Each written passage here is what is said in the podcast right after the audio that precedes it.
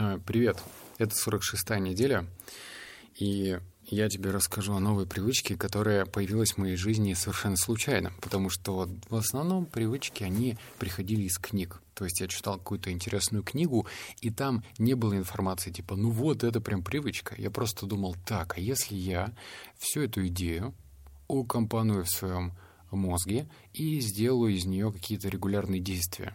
А если будут регулярные действия, значит появится привычка. То есть так появлялся мой список. Я не искал эти привычки в Яндексе или в Гугле, типа полезные привычки. Нет. Это все очень, очень-очень непросто было. Однако эта привычка пришла ко мне из фильма. Давай я тебе расскажу из рубрики то, что я узнал, и это будет своеобразная предыстория. Сейчас я к фильмам отношусь очень потребительски. То есть я от них э, хочу получить не только приятное времяпрепровождение, возможно, удовольствие, но в то же время ценность. Ценность, которую можно ощутить. И я там набрел на определенный списочек из документальных фильмов, но почему-то фильм «Мирный воин» вообще-то не документальный. Это достаточно старый фильм 2004 или 2006 года, и он основан на реальных событиях. Про гимнаста, который подавал большие надежды. У него было все, он был не из бедной семьи, у него были выдающие результаты, он шел к Олимпиаде, у него были девушки, ну, в общем, все-все-все-все-все было. Однако произошла та вещь, когда он перестал ценить жизнь как таковую, и на скорости на мотоцикле врезался в автомобиль. Получил 17 переломов на ноге. Ну, естественно, ему сказали в больнице, что, дружок, если ты будешь ходить, это будет уже счастье. Забудь об Олимпиаде. А эта Олимпиада как раз-таки да, должна была произойти через полгода, или, может быть, чуть больше.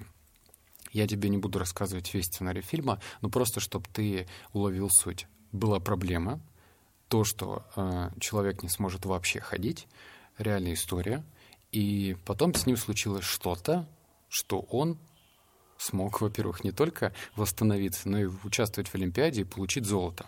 По мне, так это любопытный момент. Второе, что я знал, эта привычка является продолжением медитации. Что это за привычка?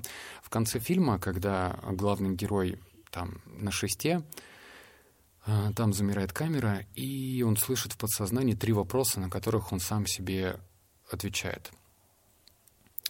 А, вопрос следующий. Где я?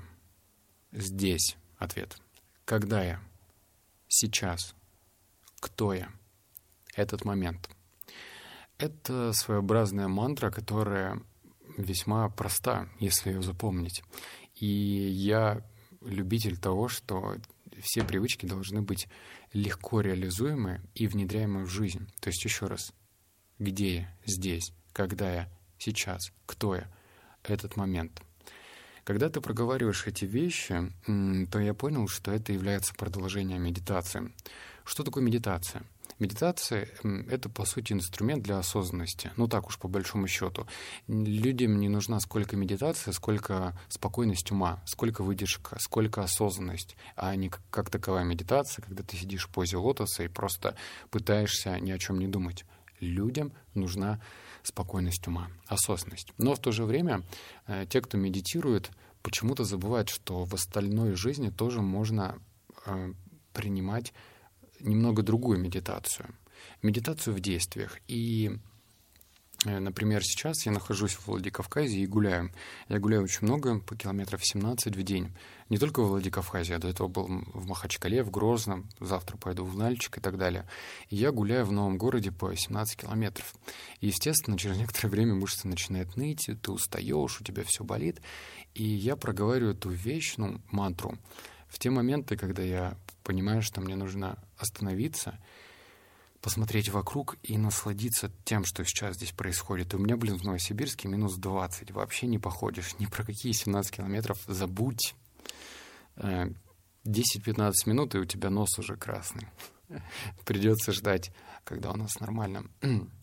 В апреле примерно. В середине апреля можно уже гулять. А так забудь. Третье, что я узнал, все, что является... А, все, что является частью твоей действительности, может учить тебя. Когда я проговаривал эту мантру, ну, что я нахожусь в моменте здесь сейчас, я обращаю внимание на действительность окружающую. То есть, например, на погоду. Да, мне, может быть, погода не нравится, там был момент, когда там моросил дождик или был сумрак, я в то же время обращался к этому как к учителю. То есть меня это может чему-то научить. Обычно же как? Мы привыкли. Плохая погода, ну все, это плохо. То есть ярлык плохо. Но недаром же есть такая фраза, что у, у погоды не бывает... А, как это, по-моему, в Норвегии говорят и в Финляндии, что плохой погоды не существует. Бывает только плохая одежда. И это не просто так. То есть почему у нас сразу идет такое своеобразное клише, типа, ну вот это плохо или вот это хорошо. Все, что вызывает во мне негативные мысли, я пытаюсь разобраться в этот моменте. Почему я так считаю? Давай поговорим про мои стадии. Первое. Эм, повторение плюс-минус с равным промежутком времени у меня получается 4-5 раз в день. Я не придерживаюсь той позиции, что нужно превращаться в робота. Можно даже сказать, типа, ну, ставь будильник каждый час и повторяй ее. Нет, я чувствую, что вот вот что-то я как-то не здесь. Я блуждаю не тут. Я вроде хожу по городу, но я не здесь. И я повторяю эту фразу. То есть у меня получается 4-5 раз без особых напоминаний об этом. Это не работа, это мое личное желание повторять эту фразу. К тому же это всего 10 секунд. Дальше. Повторяю в момент, когда перестаю получать удовольствие от происходящей действительности. Ну, и это срабатывает. То есть я почему-то переключаюсь, я понимаю, что не так все плохо, блин, как я начинаю думать, а это просто обычная усталость накатила на меня, и, может быть, что-то так совпало. Я проговариваю эту фразу и переключаюсь. Переключаюсь на себя, на свои мироощущения, потому что все же исходит изнутри. То есть любой объект, он э, оценивается нами исходя из внутренних предупреждений. Вот кто-то идет по улице и говорит, да блин, что-то какая-то хрень здесь, мне не нравится. Другой идет человек по этой же улице и говорит, слушай, это какая-то же красивейшая улица. Он, например, приехал там из села или из другого маленького города, и его это впечатляет. По факту это одна и та же улица, но для каждого человека почему-то определение этой улицы сильно отличается. Все исходит изнутри. И третье, фокусируйся на телесных ощущениях. Это к вопросу, как э, развивать. Когда ты проговорил эту мантру, ты можешь, ну вот в момент прогулки, я тебе на своем примере расскажу, фокусируюсь, например, как кожа трет об э, брюки, например, или как я соприкасаюсь с асфальтом, как кроссовки ступают на асфальт. Это интересно. Э, как развивать? Первое — это выучить простые слова и повторяй вне зависимости, веришь ты в них или нет. Просто делай, создавая привычку. Нужно немножечко мягко говоря, обмануть мозг. Потому что мозг будет сопротивляться и говорить тебе, это что это за хрень? Ну, для чего? Мы же так устроены, что мы не верим во что-то, пока не увидим факты. Да? Но такое ощущение, что мир нам просто всегда должен и обязан нас удивлять, и только тогда, когда он нас чем-то поразит, мы поверим. Но это не так. Так что повторяю, ну, просто, не знаю, если тебе тоже будет интересно внедрить эту привычку, то отнесись к этому как к эксперименту, забавному эксперименту. К тому же ты не будешь выглядеть дураком, так как проговариваешь, что это все про себя. И это занимает крайне мало времени. Что я заметил? Необходимо сыграть с мозгом, в кавычках, злую шутку, заставив его поверить в новую реальность. Ну, про это я только что говорил, потому что так все легко не будет. Мозг привык жить в тепличных условиях мы ко всему адаптируемся крайне быстро. Недаром э, некоторые люди живут мягко говоря, в не лучших условиях. Они могут жить в хрущевке, в однокомнатной, в большой семье. Э, кухня может быть прокурена, еды не хватать. И человеку все, в принципе, ок. Особенно тогда, когда он запивает эти все душевные раны. Он привык, он адаптировался. И любая привычка, она, по сути, является таким раздражителем. Неважно, там, большая эта привычка, маленькая, она раздражитель, ее не хочется внедрять. Так что мозг будет сопротивляться. Второе. Действительный переход в сторону осознанности начинается, когда я чувствую, что тело передает мне сигнал в виде тепла или мурашек. Это к вопросу о том, а как понять, что мантра работает это. Я это чувствую на телесных ощущениях. Это знаешь, как будто, когда ты подключаешь телефон к Wi-Fi, у тебя на телефоне появляются эти три полосочки в форме дуги, что у тебя подключение произошло. Э, или давай даже пример с вибрацией на телефоне. Тебя звонят, у тебя вибрирует телефон, это значит, что идет контакт. У меня также, если я проговариваю эту фразу и чувствую какой-то инсайт, даже в момент размышлений, я чувствую, что тело мне сигнализирует. У меня внутри, в грудной клетке начинается прям гореть. Ну, тепло такое. Тепло, которое распространяется по телу. А бывают моменты, когда просто появляются мурашки.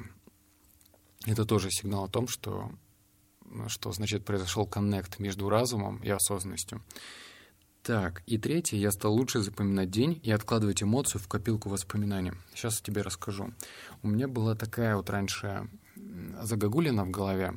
Я любил путешествовать да побольше. Ну, то есть охватить в краткий срок больше, больше, больше городов. Я помню, когда я первый раз отправился в путешествие, вот прям первый раз, осознанное по Европе, я посмотрел, блин, чтобы не соврать, наверное, стран 6 и городов ну, штук 25-30. Ну, ты же понимаешь, как у меня в каше в голове была. То есть там только одна Голландия, там три города, Германия, там шесть городов, Италия, там пять городов. Да я уже через некоторое время забывал, где я ел, что, как вообще там, какая улица и так далее. То есть я э, бежал на перегонки сам собой. То есть у меня был такой своеобразный интерес больше, больше хапнуть. Сейчас я не то что придерживаюсь этой позиции, мне просто скучно сидеть на одном месте. Вот я был в Махачкале два дня, в Грозном один день, в Владикавказ два дня, Нальчик будет один день. Ну и дальше, куда я не скажу, потому что пока секрет. И мне просто становится скучно, однако я сейчас никуда не бегу. Я очень медленно хожу. Я прям хожу как дед, наверное. Если раньше я шел нормальной походкой, то теперь я просто иду и совершенно никуда не тороплюсь. Совершенно. Я сейчас еще научился сам с собой бороться. Это интересный эксперимент. Я обращал внимание, идешь, значит, по улице, да, видишь светофор. Ну, ты понимаешь, что тебе, ну, там, например, 5 метров, и нужно уже переходить дорогу. И он начинает мигать, превращаясь в зеленую. Ну, типа, надо идти. И я всегда раньше, типа, бежал. Да, надо срочно перебежать. Вопрос, куда я торопился? Куда? Куда? Жизнь от меня никуда не уйдет. Я просто шел по городу. Разница от того, что я буду быстрее на той стороне, ничего не поменяет. Более того, у меня уйдет больше сил, и я просто в этой своеобразной беготне ну, ничего не выигрываю. Я сейчас, э, два дня назад, разобрал в голове вот эту модель своеобразную. То есть я видел сигнал, так, зеленый, нужно бежать. И я сейчас себя останавливаю. Куда ты, блин, бежишь? Остановись. В общем, такие интересные метаморфозы в голове происходят. Все, это был отчет по неделе. Обнял, поцеловал, заплакал. Услышимся в следующем подкасте. Пока.